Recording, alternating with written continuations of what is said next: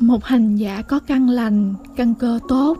có căn tu, phẩm vị tu tập cao trọng như đời kiếp trước, thì có phải là một lợi thế của hành giả đó trên con đường tu tập kiếp này hay không? Thực ra, việc đã từng có căn tu, căn duyên lành hay không thì cũng là chuyện của quá khứ. Một người hành giả tuy có căn duyên lành nhiều đời kiếp trước nhưng ở kiếp này, vì bị cuộc đời đưa đẩy, thì vẫn có thể chưa hết mình, chưa nghiêm túc đi trên con đường tu tập như căn cơ mà người đó đã từng. Nếu không thể giữ ý niệm, hành động đúng mực ở hiện tại, thì cũng uổng một mối căn lành, mối duyên lành gặp đạo.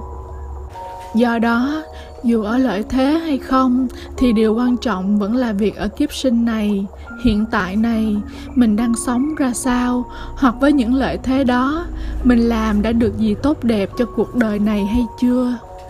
Người ta thường sống trong những hoài niệm quá khứ, hoặc lo nghĩ về những viễn cảnh ở tương lai, mà quên mất những việc cần làm để giúp mình của hiện tại có thêm sự tinh tấn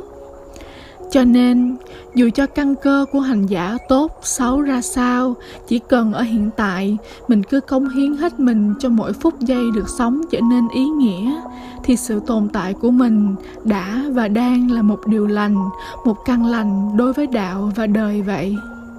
Tóm lại, hành giả tu dưỡng tâm thân, dù đại căn hay tiểu căn, dù nguyên nhân hay hóa nhân, quỷ nhân, cũng coi như bắt đầu số không như nhau